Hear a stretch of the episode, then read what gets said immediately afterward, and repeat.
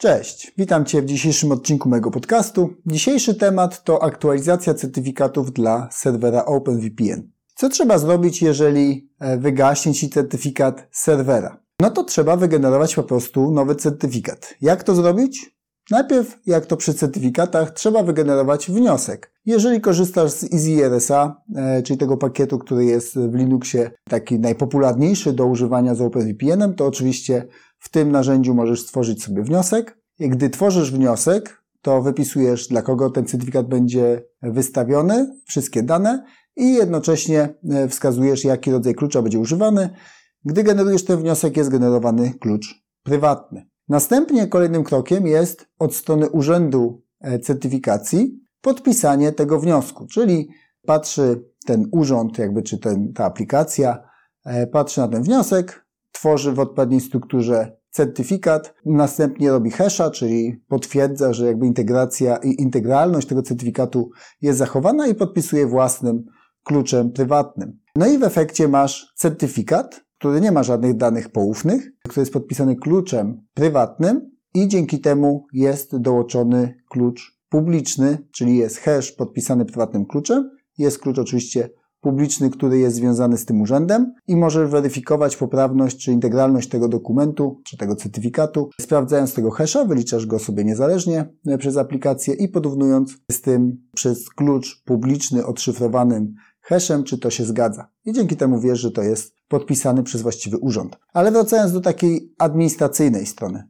Czyli co to e, daje nam, że mamy nowy certyfikat? Możesz tych certyfikatów wygenerować sobie wiele i to nic nie zmienia. Moment, który jest kluczowy, to jest wpisanie do konfiguracji nazwy pliku certyfikatu i jego umiejscowienia ewentualnie, jaki ma być używany dla danego serwera OpenVPN. Czyli możesz sobie tych certyfikatów tworzyć wiele, nawet jak masz jeszcze nadal ważne certyfikaty serwera, a podmienić je w dowolnym swoim momencie w pliku konfiguracyjnym serwera OpenVPN. I tak ten mechanizm powinien działać. Nie używamy tego samego klucza prywatnego, który był w poprzednim certyfikacie, nie ma to żadnego znaczenia. E, nie używamy go po stronie klienta. To jest tylko element, który jest używany po stronie serwera. W związku z tym wystarczy podmienić odpowiednie pliki albo stworzyć nowe i podmienić odpowiednie nazwy w pliku konfiguracyjnym i całość będzie działać. Jeżeli chodzi o sam proces używania jakby tego certyfikatu serwera, to, to jest e, wykorzystywane w momencie, kiedy klient nawiązuje połączenie z serwerem OpenVPN, sprawdza, jaki jest certyfikat wykorzystywany przez ten serwer i sprawdza, czy ten certyfikat jest ważny i czy jest wystawiony przez urząd zaufany. Te dwie rzeczy są sprawdzane najczęściej. Oczywiście tam jeszcze kilka innych rzeczy, na przykład e, współdzielony klucz symetryczny, dodatkowe zabezpieczenie, ale ograniczając się tylko do tego certyfikatu, to te dwie rzeczy najważniejsze są sprawdzane. Czyli czy certyfikat jest ważny, jaki urząd go wystawił, ewentualnie jeżeli używasz e, URL-a do odwołań certyfikatów, czy nie ma go w liście odwołań. To są rzeczy, które są sprawdzane. Jeżeli przejdzie pozytywnie weryfikację taki starszy czy nowo utworzony certyfikat OpenVPN-a, tunel zostanie nawiązany. To jest oczywiście sprawdzanie tego certyfikatu serwera, bo jest tak samo weryfikowany certyfikat klienta, czy jest ważny, czy jest nieodwołany i czy jest przez urząd zaufany, wystawiony ten certyfikat klienta i dopiero jak te dwie strony się zgadzają, no to zestawienie połączenia nastąpi prawidłowo. Oczywiście są jeszcze inne rozszerzenia, ale nie będę może komplikował tego całego typowego schematu używania połączenia OpenVPN-a. Więc jeżeli masz taką sytuację, że już się kończy ta ważność tego certyfikatu serwera, najczęściej jest tak, że domyślnie y, certyfikat samego urzędu jest wystawiany na 10 lat, natomiast samego serwera jest tam na 3 lata, więc jeżeli ten okres Ci mija, to po prostu potrzebujesz wygenerować nowy certyfikat, umieścić w odpowiednim miejscu, zaktualizować nazwy plików, albo po prostu podmienić te certyfikaty z tą samą nazwą pliku, który był wcześniej. Też ten cały schemat zadziała.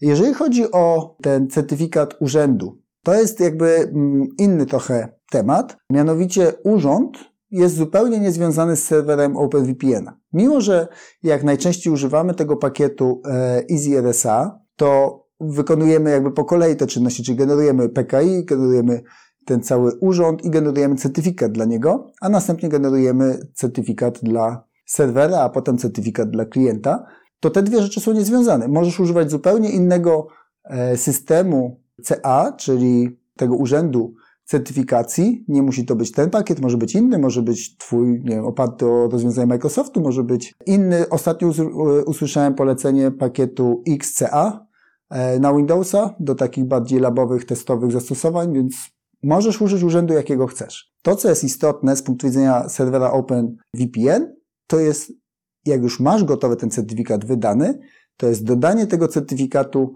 do odpowiedniego miejsca i umieszczenie go w konfiguracji. Dodanie odpowiedniego certyfikatu urzędu, który wystawił certyfikat dla serwera i dodanie go w konfiguracji jako zaufany certyfikat i zaufany urząd. I to jest tyle, co musisz zrobić. Nic więcej e, nie trzeba tworzyć, e, nie trzeba zmieniać w kontekście serwerów czy certyfikatu serwera żadnej konfiguracji urządzeń końcowych. Ta konieczność będzie w momencie, kiedy będziesz nowy certyfikat tego urzędu certyfikacji zmieniał. No ale to jest raz na 10 lat, więc całkiem możliwe, że i cały system dostępowy VPN-a będziesz modyfikował, więc to jest jakby osobna historia. Na tyle dzisiaj. Jeżeli masz jakieś pytanie co do tego, to oczywiście pisz w komentarzu. E, za dzisiaj Ci dziękuję i do usłyszenia już za tydzień.